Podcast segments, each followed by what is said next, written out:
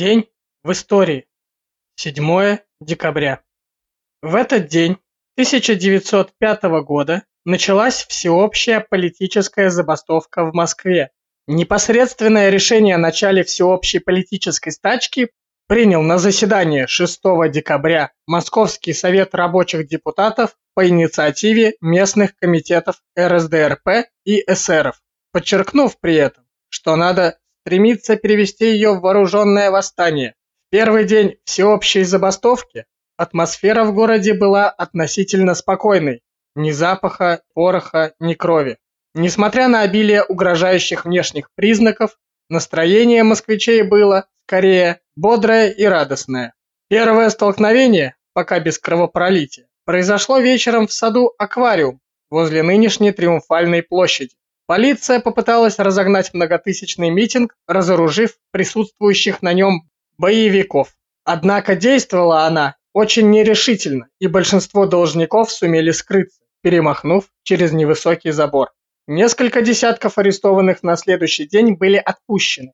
Однако в ту же ночь слухи о массовом расстреле митинговавших подвигли нескольких эсеровских боевиков на совершение первого теракта, пробравших к зданию охранного отделения в в Гнездниковском переулке они метнули его в окна две бомбы. Один человек был убит, еще несколько ранены. 9 декабря события приняли уже по-настоящему драматический оборот. Первые кровавые столкновения восставших и правительственных сил произошли на Страстной, ныне Пушкинская, площади. А вечером войска осадили и расстреляли из орудий училище Фидлера на чистых прудах, где по обыкновению собирались революционеры, Засевшие там боевики поначалу просто не поверили, что по ним будут открыт огонь, уповая на нерешительность солдат. Ночью в течение следующего дня Москва покрылась сотнями баррикад. Вооруженное восстание началось. В тот же день 1909 года родился Никола Вапцаров, болгарский поэт и писатель, революционер, член болгарской коммунистической партии. В тот же день 1910 года родилась Фурцева Екатерина Алексеевна 7 декабря 1910 24 октября 1974. Член партии с 1930 года, член ЦК с 1956 года, член президиума ЦК с 57 по 61 года, секретарь ЦК с 56 по 60 года. Родилась в Вышнем Волочке Тверской губернии, Калининская область, русская. Трудовую деятельность начала в 1928 году Качихой. В 1930-1933 годах и 35-37 годах на комсомольской работе. В 33-35 годах училась. В 1941 году окончила Московский институт тонкой химической технологии имени Ломоносова. 1948 году высшую партийную школу при ЦК ВКПБ. В тот же день 1917 года, 24 ноября по старому стилю, Финляндия провозглашает свою независимость. В тот же день 1918 года Совнарком РСФСР признал независимость Эстонской Советской Республики. В тот же день 1919 года советские войска Южного фронта освободили Белгород. В тот же день 1921 года заключение торгового соглашения между РСФСР и Австрией.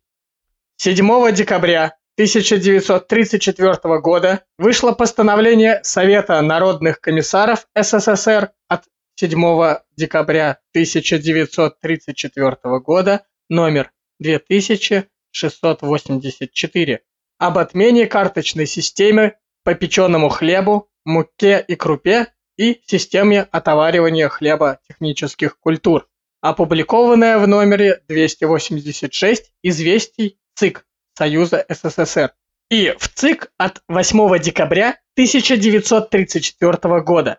В нем говорилось Исходя из достигнутых успехов развития социалистического сельского хозяйства, Совет народных комиссаров Союза СССР в целях дальнейшего улучшения снабжения рабочих и развертывания товарооборота между городом и деревней постановляет отменить с 1 января 1935 года карточную систему по печеному хлебу, муке и крупе и развернуть повсеместно торговлю печеным хлебом, мукой и крупой из государственных и кооперативных магазинах на следующих основаниях о введении единых государственных розничных цен на хлеб и крупу. В отмену ныне действующих высоких коммерческих и слишком низких нормированных розничных цен на печеный хлеб, муку и крупу установить с 1 января 1935 года единые поясные государственные розничные цены на печеный хлеб, муку и крупу. В тот же день 1934 года образованы Кировская, Омская и Оренбургская области и Красноярский край.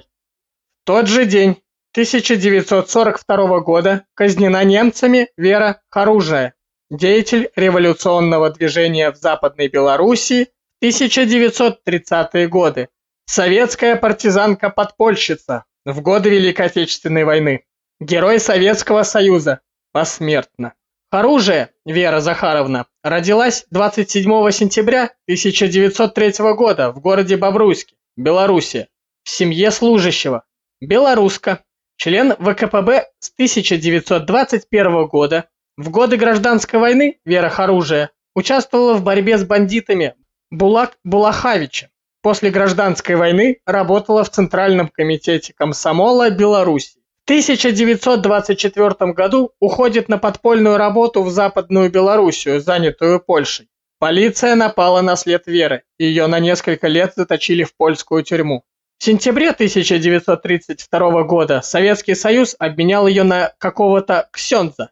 Ксенз – польский, а также белорусский и украинский священнослужитель. И она, возвращаясь на родину, по собственной воле или, как писали в газетах, по зову сердца, едет на стройку пятилетки в Балхаш. Книгу Харужий «Письма на волю», написанные в тюремных застенках в Польше, высоко оценила жена Владимира Ильича Ленина Надежда Константиновна Крупская. За выдающиеся заслуги в революционном движении на территории Западной Белоруссии Вера Захаровна Харужия награждена орденом Красного Знамени 1930 год. 10 августа 1937 года арестована по обвинению в шпионаже, Провела два года в тюрьме. 15 августа 1939 года решением суда оправдана и освобождена из-под стражи. После присоединения Западной Белоруссии Вера Захаровна Харужия работает в Пинском областном комитете Компартии Беларуси. С первых дней Великой Отечественной войны до дня гибели Веры Харужия сражалась в партизанском отряде, который командовал старый революционер, герой боев в республиканской Испании Василий Захарович Корж. Партизанскому отряду, находящемуся в глубоком тылу вражеских войск, надо было установить связи с командованием флота. Эту задачу блестяще выполнила товарищ Харужия. В 1942 году Харужия во главе группы подпольных работников была переброшена через линию фронта в город Витебск. Ее группа провела много диверсий на железной дороге, заводах, собирала разведданные для командования советских войск. Фашисты принимали все меры к поимке подпольщиков. Гитлеровцы напали на след группы 13 ноября 1942 года верх-оружия вместе, вместе со своими боевыми товарищами была схвачена и в том же месяце казнена. Звание Героя Советского Союза Харужей Вере Захаровне присвоено посмертно 17 мая 1960 года. Награждена орденом Ленина орденом Красного Знамени, медалью. Жизни и подвигам Веры Харужей посвящены фильм «Письма в бессмертие», вторая симфония композитора Кима Тесакова, экспонаты музея 73-й Минской школы. В ряде городов Белоруссии именем героини названы улицы и площади, установлены памятники, мемориальные доски. В тот же день 1976 года указ Президиума Верховного Совета СССР о присвоении городу Туле почетного звания «Город-герой». 1988. Землетрясение в Армении 7 декабря 1988 1978 года. Серия подземных толчков за 30 секунд практически уничтожила город Спитак и нанесла сильнейшее разрушение городам Ленинакан, ныне Гюмри, Кировакан, ныне Ванзор, Степанован. Всего от стихии пострадал 21 город, а также 350 сел, из которых 58 были полностью разрушены. В эпицентре землетрясения города Спитаки его сила достигла 10 баллов по 12-бальной шкале. В Ленинакане 9 баллов, Кировакане 8 баллов. В результате землетрясения, по официальным данным, погибло 25 тысяч человек, 140 тысяч стали инвалидами, а 514 тысяч человек лишились крова. Землетрясение вывело из строя около 40% промышленного потенциала республики. Были разрушены или пришли в аварийное состояние общеобразовательные школы на 210 тысяч ученических мест, детские сады на 42 тысячи мест, 416 объектов здравоохранения, 2 театра, 14 музеев, 391 библиотека, 42 кинотеатра, 349 клубов и домов культур. Было выведено из строя 600 километров автодорог, 10 километров железнодорожных путей. Полностью или частично разрушено 230 промышленных предприятий. На восстановительные работы были мобилизованы все материальные, финансовые и трудовые возможности СССР. Приехали 45 тысяч строителей из всех союзных республик. Таким был день в истории.